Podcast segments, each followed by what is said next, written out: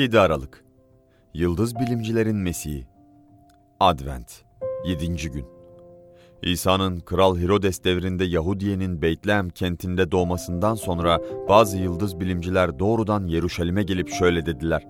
Yahudilerin kralı olarak doğan çocuk nerede? Doğuda onun yıldızını gördük ve ona tapınmaya geldik. Matta 2. bölüm 1 ila 2. ayetler. Luka'dan farklı olarak Matta bize çobanların İsa'yı kundakta ziyaret etmelerinden bahsetmemektedir. Onun vurgusu öncelikle ona tapınmak üzere doğudan gelen yabancılar yani diğer uluslar ve Yahudi olmayanlar üzerindedir. Bu nedenle Matta, İsa'yı müjdesinin başında ve sonunda yalnızca Yahudilerin değil, bütün ulusların Mesih'i olarak tasvir etmektedir.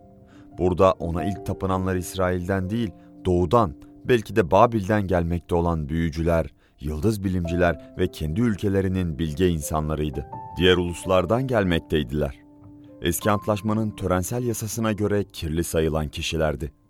Matta'nın sonunda İsa'nın son sözleri şöyledir.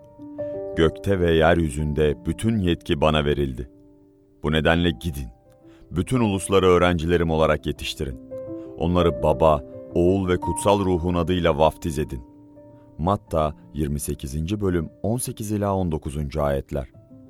Bu yalnızca diğer uluslardan olan bizler için de Mesih'te sevinç kapısını açmakla kalmamış, aynı zamanda onun vaat edilen Mesih olduğunu da kanıtlamıştır. Çünkü öncesinde sürekli olarak tekrar edilen peygamberliklerden biri de dünyadaki ulusların ve kralların dünyanın hükümdarı olarak ona gelecekleridir. Örneğin Yaşaya 60. bölüm 3. ayet şöyle der. Uluslar senin ışığına, krallar üzerine doğan aydınlığa gelecek.